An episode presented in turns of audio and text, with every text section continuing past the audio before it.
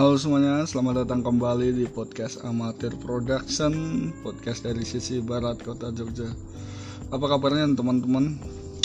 Uh, pendengar setia podcast Amatir Production. Uh, semoga sehat selalu dan terhindar dari virus-virus corona yang saat ini sedang menghantui kita semua.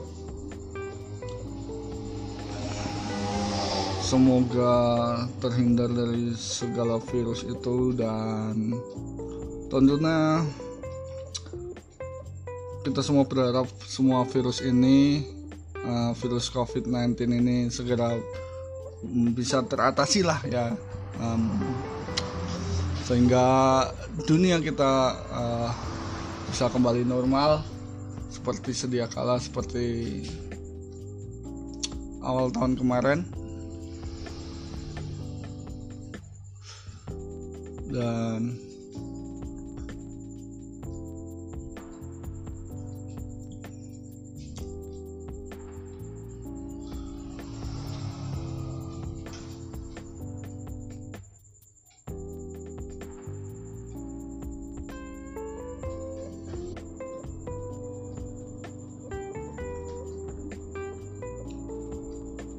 dan Kali ini kita ketemu lagi di konten kami yang kami namakan Muda Rosso.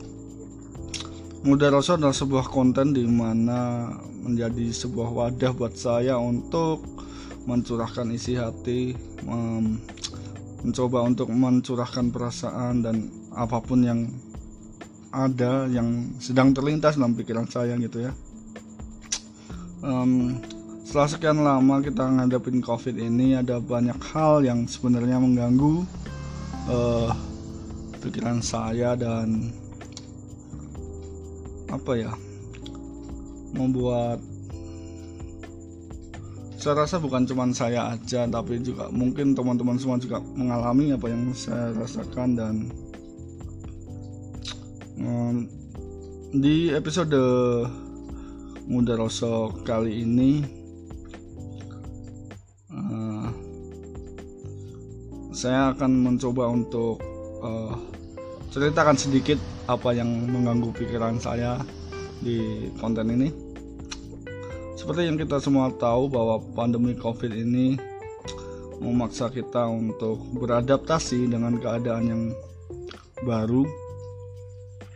Uh, sekarang ini uh, mulai digaungkan, uh, mulai di viralkan gitu ya uh, dicanangkan oleh pemerintah gitu uh, sebuah keadaan yang dinamakan new normal atau normal yang baru gitu. Uh, saya nggak tahu mungkin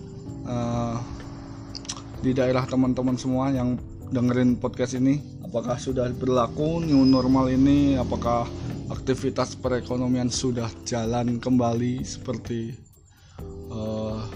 sedia kala namun dengan eh, protokol-protokol tertentu kayak menjaga jarak, cuci tangan, pakai masker dan sebagainya. Apakah sudah dilakukan? Apakah uh, masih tetap uh, memilih untuk berdiam diri di rumah dan melakukan aktivitas segala sesuatunya di, dari rumah hanya pergi ke pasar juga mungkin uh, seminggu sekali mungkin atau dua hari sekali gitu.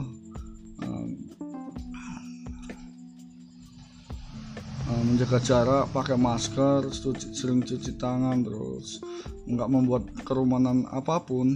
Uh,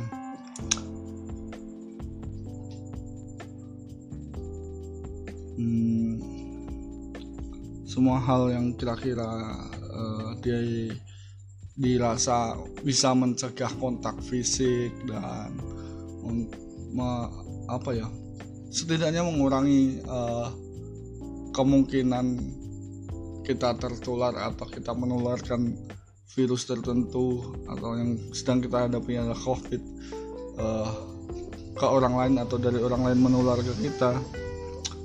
Hmm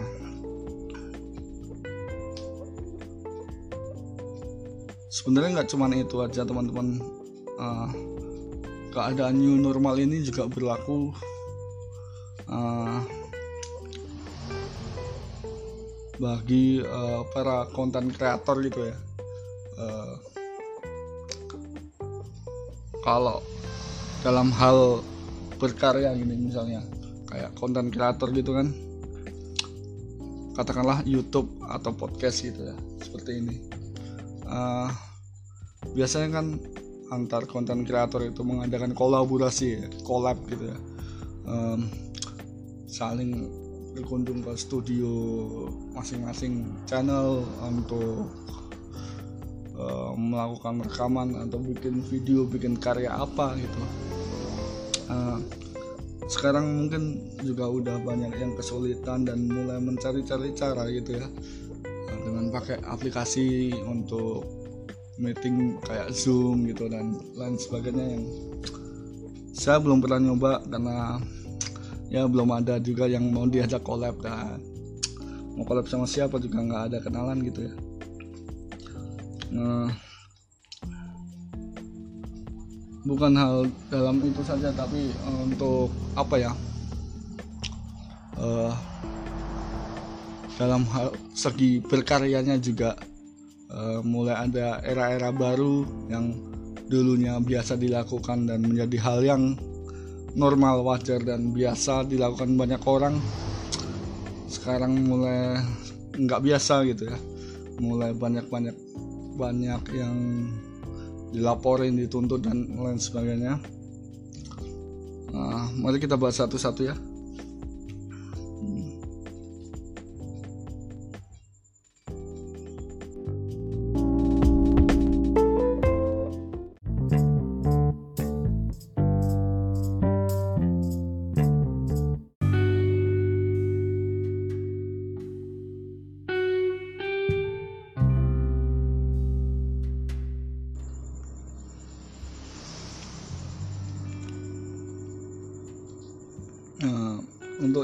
pertama ada uh, ini adalah uh, untuk dunia musik gitu ya teman-teman. Dalam beberapa bulan terakhir ini saya um, dengan dengan tidak sengaja uh, karena saya memfollow salah satu apa namanya uh, musisi yang karya-karyanya selalu saya kagumi dari dan saya nikmati ya dari semasa saya SMP beliau adalah Mas Badai ex keyboardisnya Chris Patih. Dan ya mungkin teman-teman semua udah uh, sangat familiar gitu ya sama lagu-lagunya yang romantis. Dan permainan pianonya yang sangat cocok uh, untuk mengiringi sebuah lagu yang dinyanyikan oleh Semi Simorangkir gitu ya. Vokalisnya Chris Patti pada waktu itu. Yang uh, menurut saya sangat nempel banget gitu ya. Uh, karakter lagunya dari uh, pemilihan kata-katanya terus permainan alunan pianonya Mas Badai uh, tarikan suaranya Semi uh, menjadi sebuah karya yang tentu menjadi andalan buat uh, teman-teman untuk mengungkapkan perasaan kepada pasangannya mungkin pada dari cowok ke ceweknya atau sebaliknya gitu. Nah dalam beberapa bulan belakangan ini dia lagi gencar gitu ya dalam tanda kutip memburu konten-konten kreator di media seperti ini uh, di YouTube dan Spotify gitu ya yang melalui media podcast seperti ini uh, dia kalau yang di Spotify melalui media podcast kalau yang di YouTube uh, ya dia membuat video cover lagu dia yang tanpa izin ya. Kalau mungkin ada yang membuat video dengan uh, mengcover lagu dia dan dia sudah izin kepada dia mungkin tidak bermasalah. Tapi ini yang dipermasalahkan adalah untuk konten-konten kreator baik yang di YouTube maupun yang di podcast atau yang di media lain uh, maksudnya yang bukan di Spotify gitu. Uh, mungkin juga diurus sama dia di blog-blog gitu ya. Yang di YouTube itu udah berapa kali dia memblok dan menghapus uh, video yang mengcover lagu dia tanpa izin gitu ya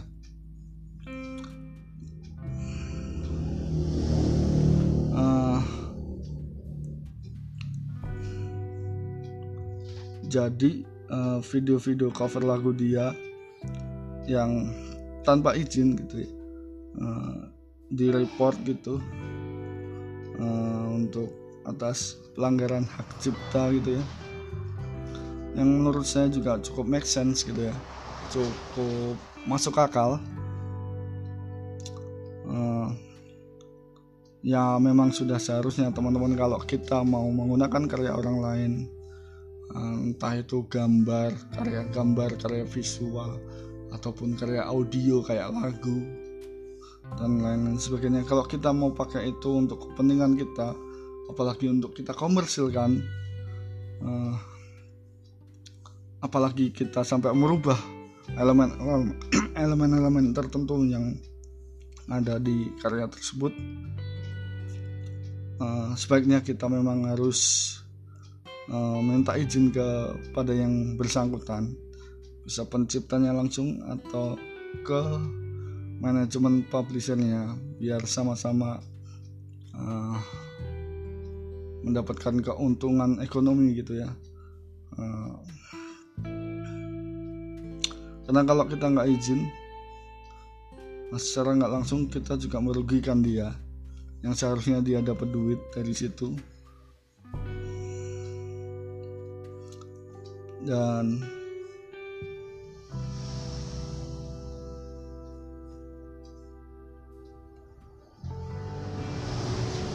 apa ya? Wong dulu zaman kita sekolah kita pasti punya temen yang sebenarnya pintar tapi kadang nggak mau ngasih contekan ke kita. Kalau misalnya lagi ujian gitu ya. Karena teman kita yang pintar itu dia tahu bahwa untuk bisa dapat nilai 10 atau nilai sempurna itu susah. Harus ada effort yang dia lakukan. Misalnya belajar dari siang sampai malam harus les ini les itu ikut taman pelajaran ini pelajaran itu. Dan ya bisa wajar bisa uh, dipahami dan sangat wajar kalau dia uh, nggak mau ngasih contekan ke kita dia dong yang rugi dong. Kalau dia yang belajar dengan serius gitu ya ikut les macam-macam ke sana kemari. Terus waktu ujian kita enak-enak. Tinggal nanya jawabannya. Terus tahu-tahu nilai kita lebih bagus dari dia kan. Uh, juga pasti mengecewakan buat dia.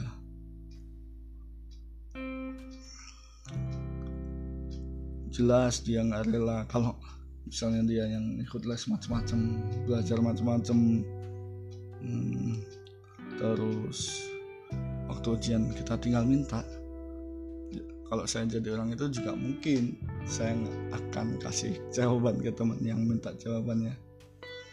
Karena rugi dong rugi secara kalau dalam hal berkarya rugi secara uh, material karena kita nggak dapat apa ya keuntungan ekonomi dari situ. Uh, dalam hal berkarya kita juga dirugikan atas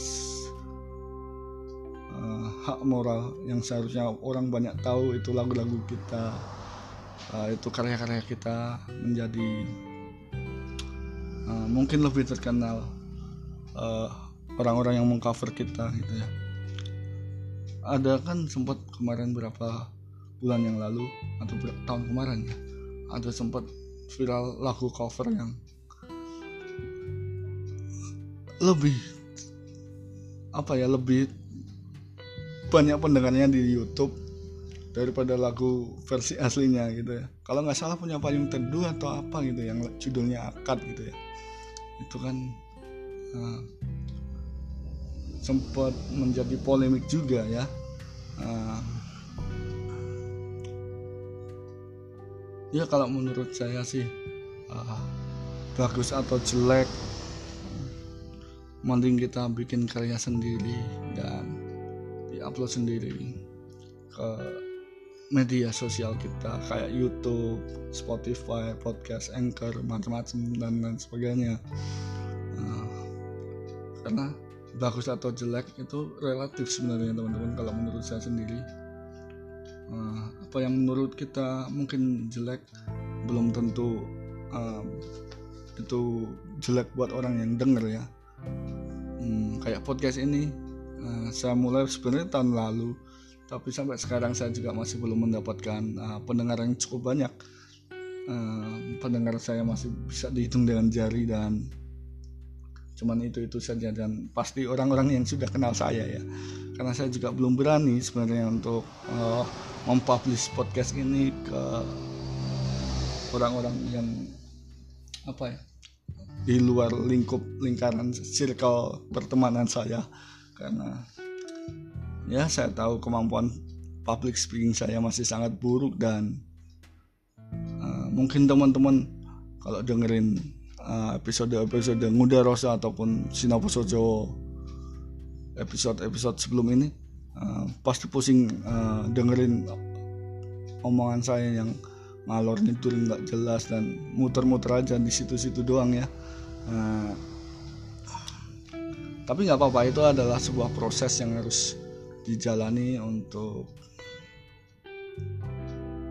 uh, bisa mencapai level profesional gitu ya katakanlah. Uh, karena buat saya setiap profesional itu juga berawal dari amatir. Berawal dari nggak bisa apa-apa dulu. Setiap orang yang uh, hebat dalam sesuatu dia pernah payah dalam hal itu. Uh, yang menjadikan dia hebat dalam sesuatu itu adalah uh, kegigihan dia dan dia nggak nyerah. Pokoknya asal nggak nyerah aja. Just do it gitu ya. Nah lakuin aja lakuin aja terus. Asah terus dan kita sama-sama berproses uh, mungkin untuk teman-teman yang ngebet musisi ya mulailah bikin jadi bikin lagu sendiri. Mulai di post ada kritikan ya wajar. Banyak yang suka banyak yang nge-likes gitu apa misalnya kalau di YouTube ya. Puji Tuhan alhamdulillah gitu ya. Uh, untuk selanjutnya uh, ada kasus yang kedua yang membuat saya berpikir bahwa era new normal ini bukan hanya berlaku buat kita secara uh, bersosial gitu ya. Uh, kalau selama ini yang uh, mulai sudah dilaksanakan atau mulai di sudah dilakukan adalah physical distance physical distancing. Uh, kita menjaga jarak kontak fisik dengan orang-orang di sekitar kita gitu ya. Uh, tapi new normal ini juga uh, berlaku untuk dunia entertain untuk konten kreator orang yang berkarya dan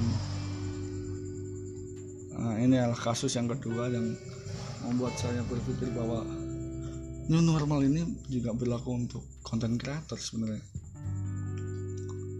Um, ini adalah kasus keduanya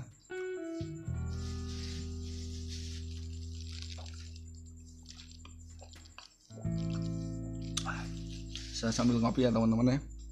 Uh,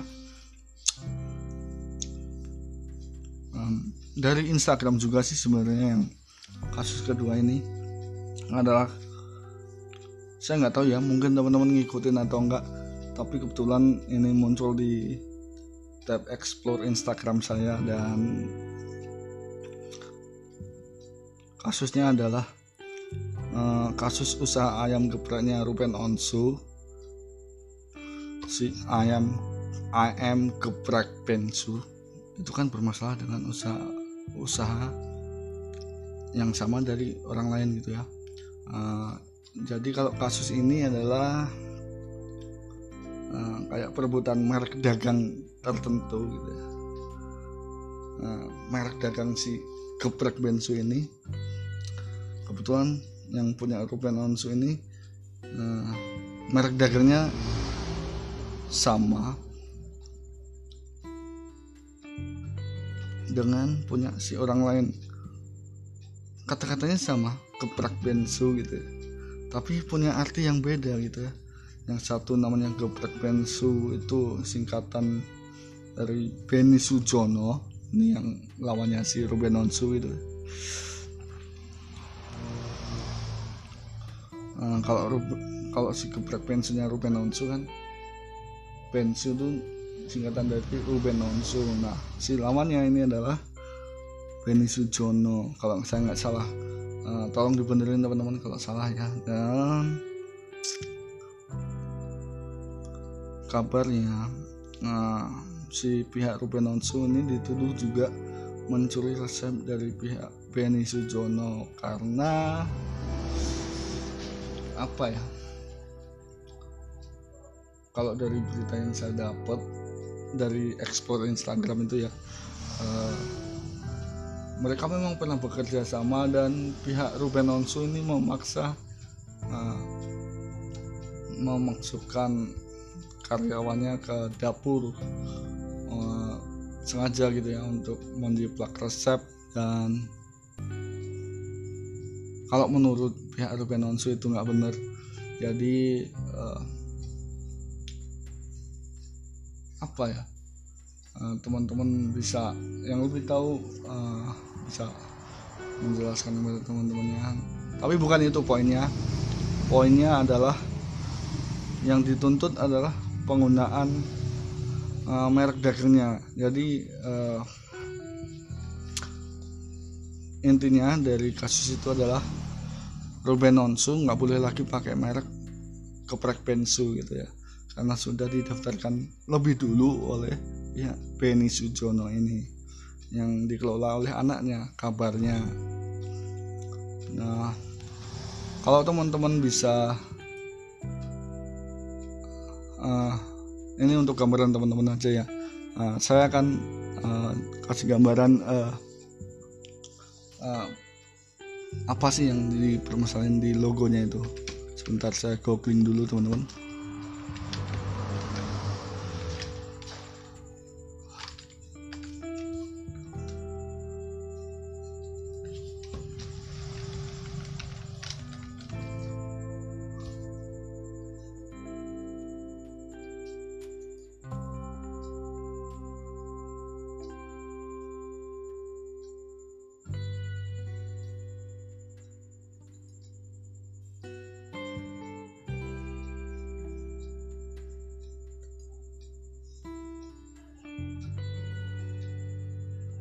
Hmm.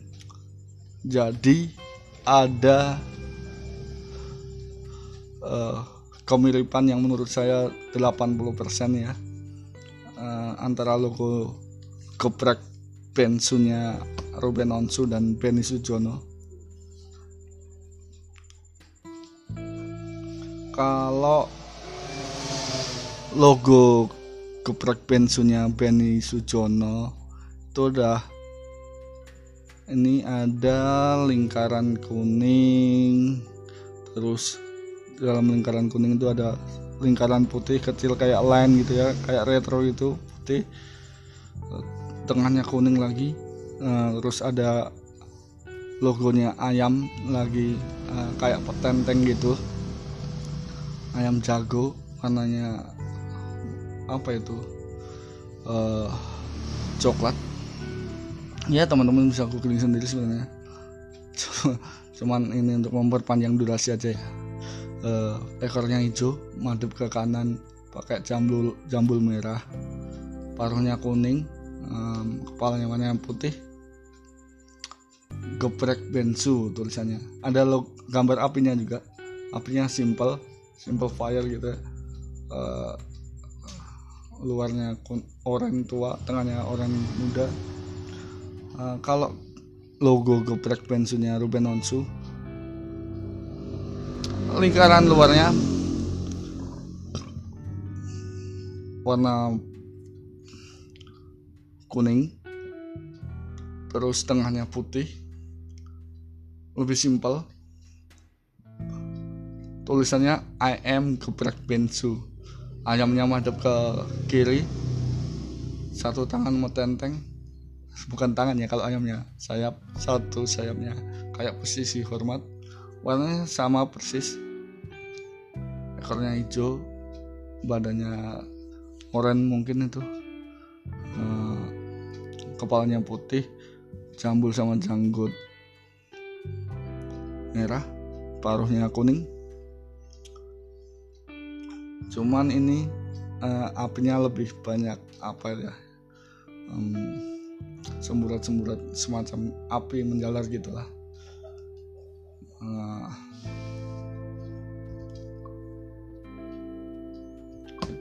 nah itulah tadi uh, sedikit gambaran apa ya?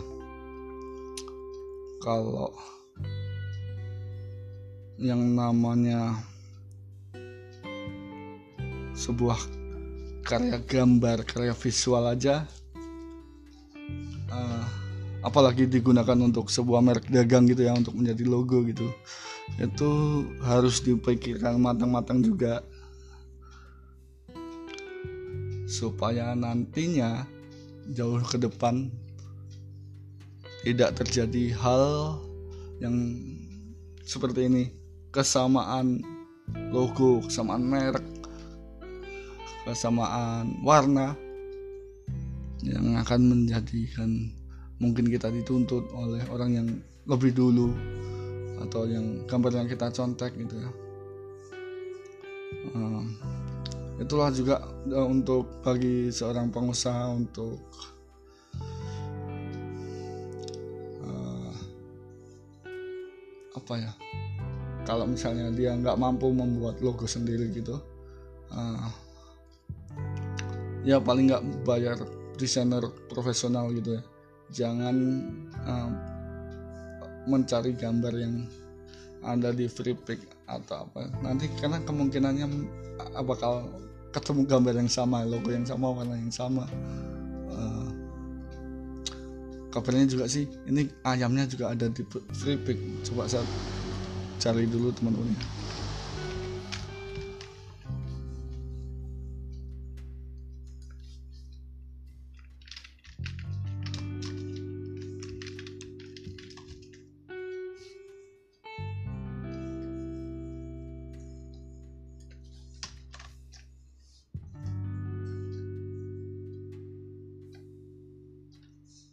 teman-teman. Karena saya dapat gambar bahwa itu ah gambar logo ayamnya dapat di, di free pick gitu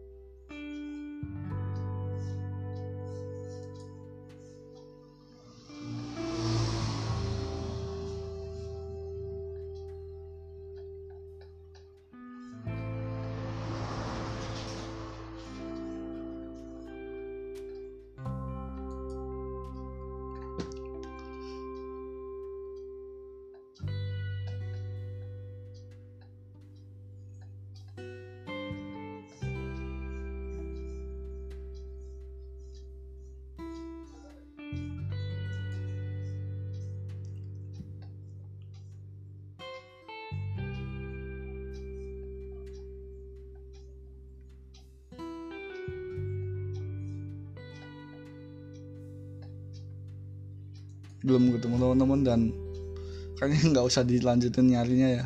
Karena bukan itu poinnya. Poinnya adalah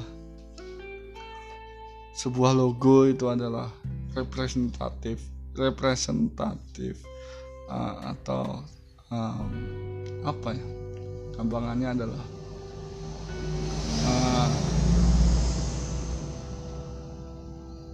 logo itu adalah bagi saya adalah sebuah gambar yang harusnya simpel tapi meaningful gitu ya. Penuh arti yang um, paling nggak menggambarkan keseluruhan atau apa yang menggambarkan um,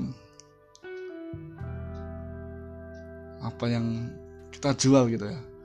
Kalau apa yang atau enggak yang menggambarkan pesan yang pengen kita sampaikan gitu ya.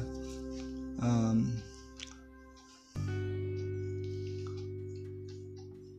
jujur aja teman-teman uh, untuk brand saya sendiri ini amatir production sendiri ini juga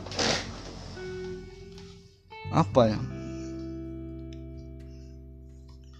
Sudah ada sebenarnya kalau kita cari search di Google gitu ya. Uh, amatir production gitu ya amatir production sendiri itu di Google secara logo ya. Ada udah ada orang yang bikin juga. Um, ini ada logo amatir production hitam putih ini.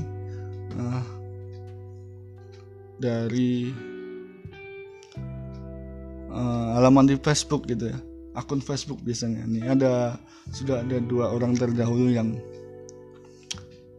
menggunakan nama Amateur Production dengan logo yang berbeda. Uh, ini kalau saya kemarin amati, ini adalah akun-akun dari Facebook di negara Amerika, negara bagian Amerika sana. Saya nggak tahu tepatnya di mana, tapi yang saya lihat adalah bahwa akun ini sudah lama nggak posting. Jadi harapan saya ketika nanti brand saya ini besar mereka sudah berhenti produksi uh, mereka sudah mungkin melupakan brand itu amateur production.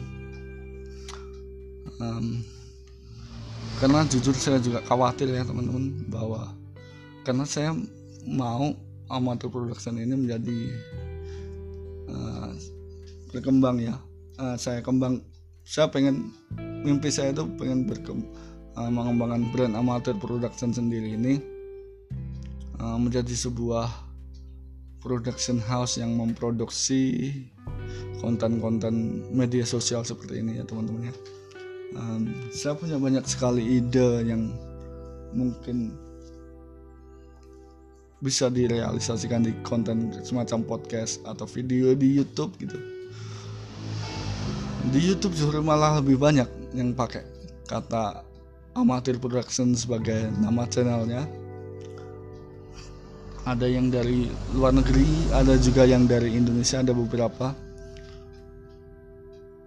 Cuman ya itu tadi mereka sudah jarang upload dan harapan saya mereka sudah berhenti upload ketika nanti amatir production saya ini berkembang dan mungkin terkenal mimpi dulu nggak apa-apa ya teman-teman.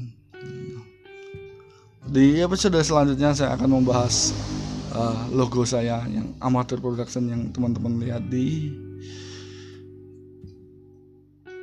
um, profile picture podcast ini. Uh, kenapa warnanya background hitam terus tulisan amateur production putih melingkar dengan sisa lingkarannya garis melengkung membentuk lingkaran warna merah. Saya akan jelaskan di episode selanjutnya supaya teman-teman juga udah apa ya juga teman-teman nggak bosen gitu. Karena di konten sebelumnya saya ngomong lebih dari satu jam. Ada teman saya komen kelamaan kamu ngomong kalau gitu nggak jelas bikin podcast jangan lama-lama gitu ya. Tapi ya gimana ketika saya itu sebenarnya nggak terlalu pintar ngomong. Tapi sekali ngomong uh, ya gini ngalor ngidul jadi uh, susah untuk uh, menjaga on the track gitu ya. Makanya kan uh, tadi di awal-awal uh, saya juga udah bikin apa ya gambaran apa yang mau dikatakan uh, kita ibaratnya kerangkanya. Udah saya bikin di notes saya tapi belum sampai sejauh ini. Ini murni uh, apa namanya improvisasi saya. Saya nulis cuma sampai bagian badai amat badai krispati tadi. Hmm.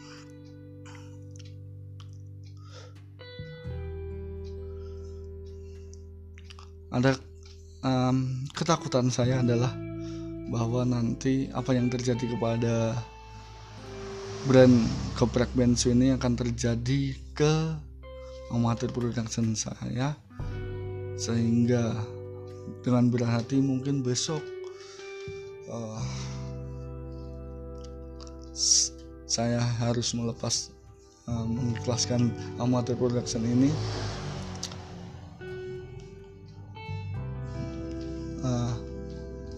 di episode selanjutnya juga saya akan membahas uh, apa sih artinya amateur production buat saya. Uh,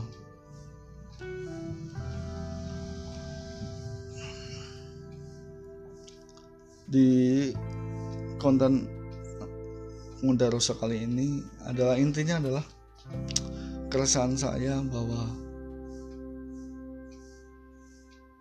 um, untuk membuat sesuatu kita harus memikirkan matang-matang dan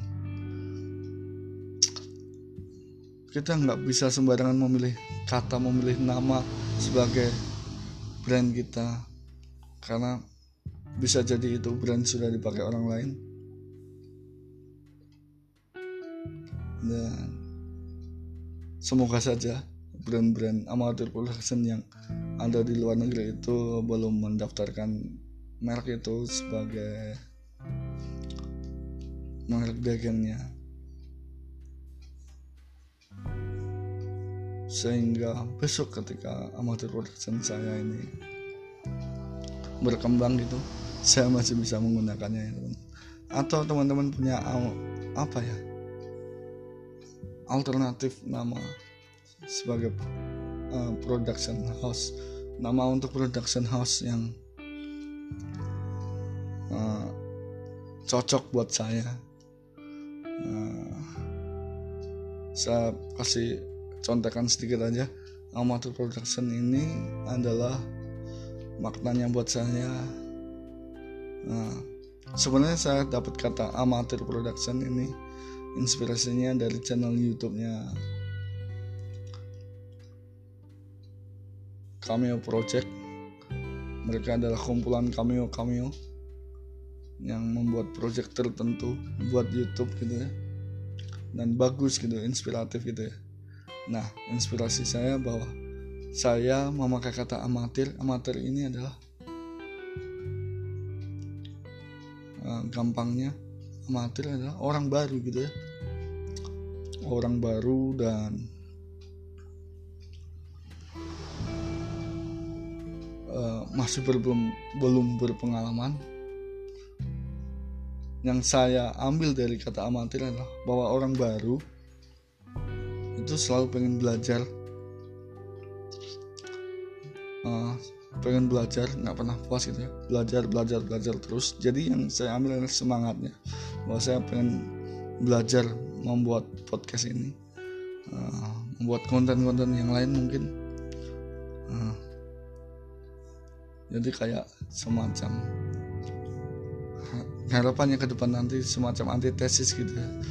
Ketika saya brand amateur production sudah terkenal dan saya sudah menjadi semakin baik dalam menyampaikan pendapat uh, public speaking seperti ini artikulasi saya semakin jelas dan ngomong saya semakin ringkas apa yang saya sampaikan semakin jelas dan mudah dipahami teman-teman sehingga dalam tanda kutip bisa dikatakan sebagai profesional bukan lagi seorang amatir saya akan harapannya dengan semangat amatir saya akan tetap membawa semangat amatir bahwa seorang amatir itu selalu belajar terus belajar terus. Uh, sehingga nggak ada apa yang bisa saya sombongkan karena saya masih amatir gitu semangat untuk belajar terus belajar terus belajar terus gitu ya. production amatir production orang baru yang belum belum pengalaman gitu ya. Jadi uh, podcast uh, production house ini adalah production house yang dibuat oleh orang amatir. Yang, yang belum berpengalaman gitu. Tapi sebagai orang amatir justru kadang banyak ide yang liar gitu ya. Ide yang nggak template gitu ya. Uh, explore ide explore apa mengembangkan ini mengembangkan itu sehingga ketika skill sudah meningkat uh, branding sudah semakin kuat amatir production bukan lagi produksi amatiran gitu ya. Amatir production sudah menjadi profesional sebenarnya. Dengan tetap membawa semangat amatir yang mau belajar terus belajar terus belajar terus menjadi semakin baik semakin baik semakin baik gitu ya teman-teman. Uh, sebenarnya itu yang mau saya sampaikan. Uh, istilahnya yang mau disiratkan ya apa yang tersirat dari kata amatir production itu?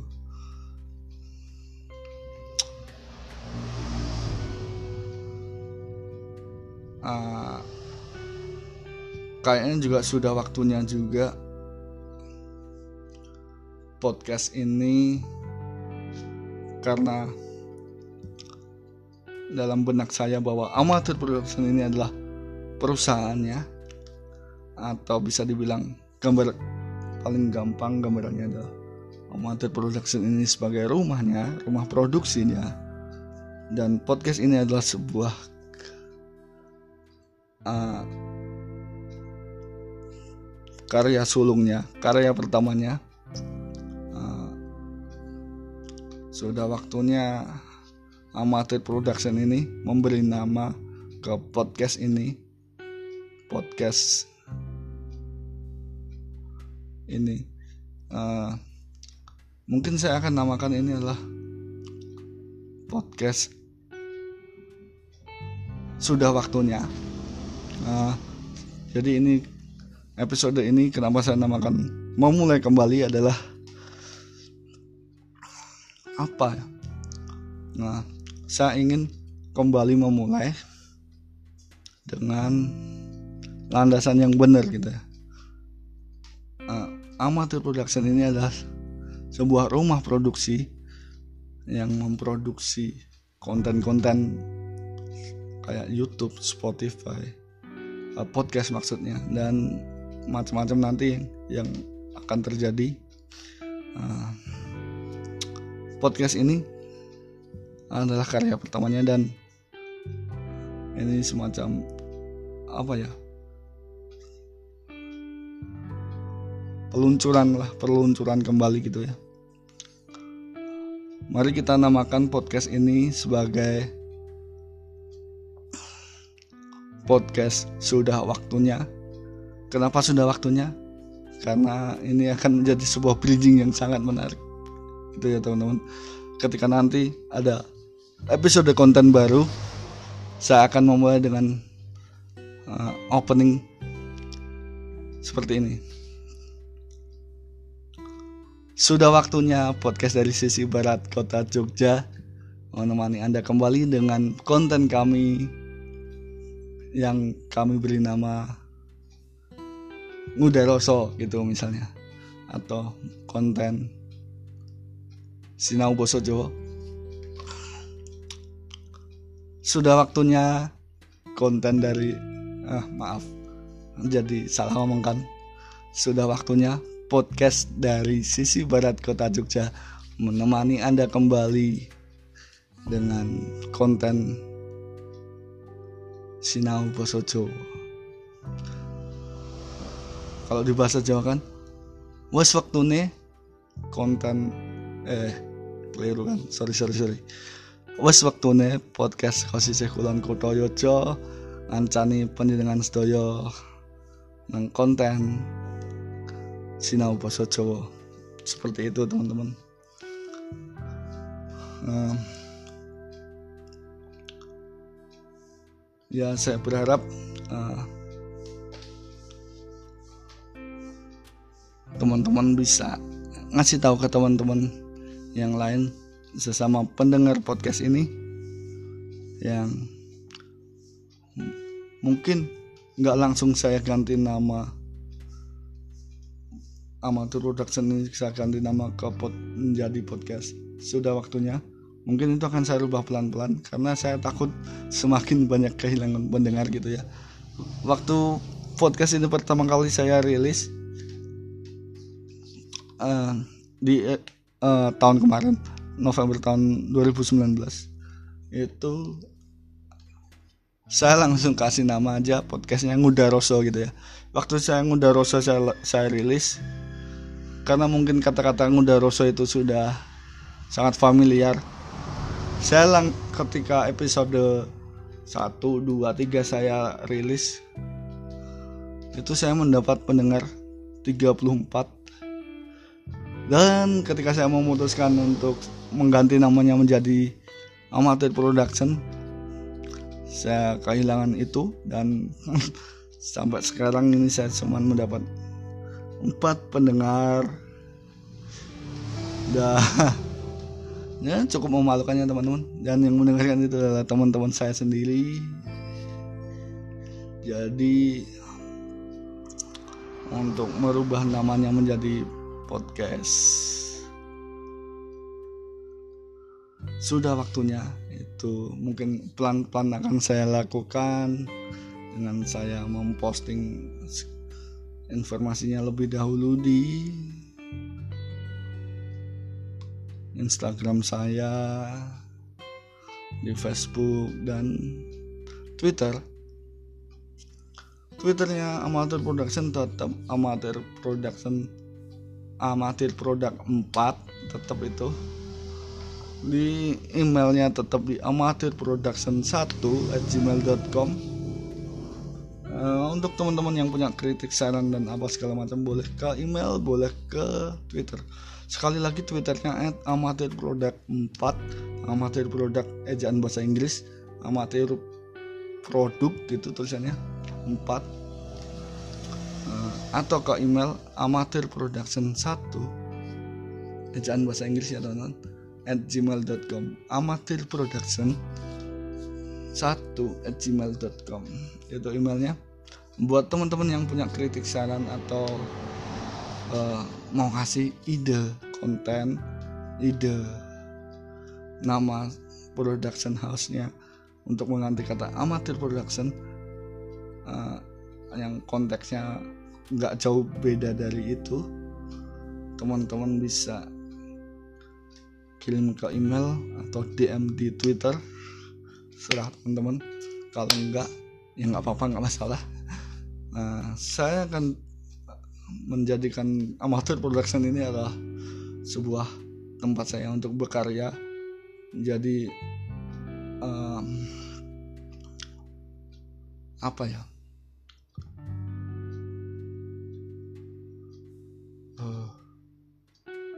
Apa itu namanya istilahnya kalau tujuannya atau motivasinya itu bukan langsung ke uang tapi uh, tujuannya adalah bagaimana saya bisa belajar untuk berekspresi uh, mengekspresikan diri saya dan mengembangkan diri saya. Karena seperti yang sudah saya ceritakan di banyak episode sebelum ini bahwa saya ini sebenarnya orang yang pendiam nggak punya banyak teman dan lain sebagainya. Saya mencoba berekspresi berkarya di sini. Jelek nggak apa-apa. Itulah sebuah proses. Karena menurut Panji Pragiwaksono bahwa kalau mau mulai membuat sesuatu jangan takut jelek karena sudah pasti jelek. Bikin aja dulu lalu bikin yang lebih baik. Dan inilah proses yang saya tempuh bahwa saya bikin aja dulu uh, perkara ke depannya nanti lebih baik atau tidak mari kita jalani dulu apa yang ada saat ini. Dan menurut si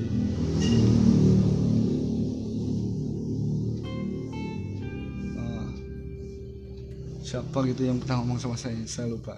Dan bahwa mulai aja dulu.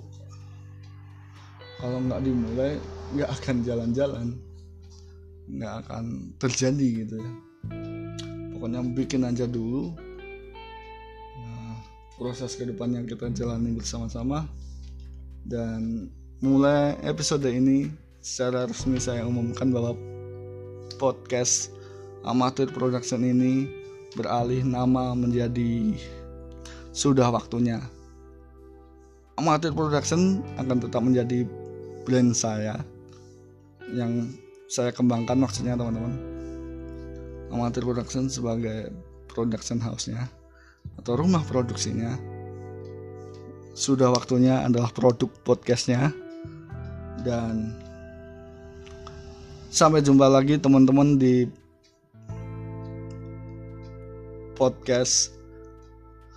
Sudah waktunya episode-episode selanjutnya. Terima kasih sudah mendengarkan sampai saat ini. Terima kasih sudah meluangkan waktunya yang mungkin teman-teman bisa mengerjakan sesuatu sambil didengarkan curhatan saya, ocehan saya ini.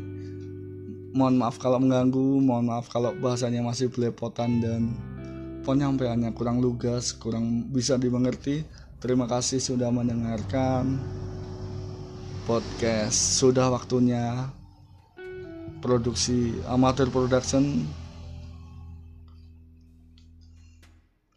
oh ya tagline dari sisi barat kota Jogja ini akan tetap saya gunakan ya teman-teman. Uh, ya udah itu aja teman-teman intinya.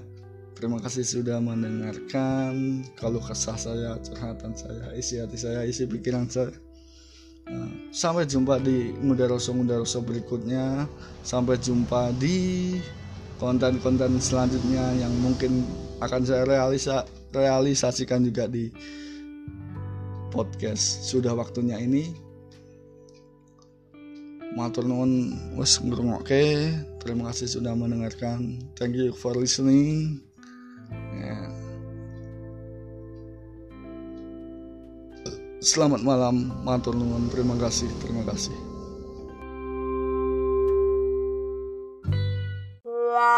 la la la la la la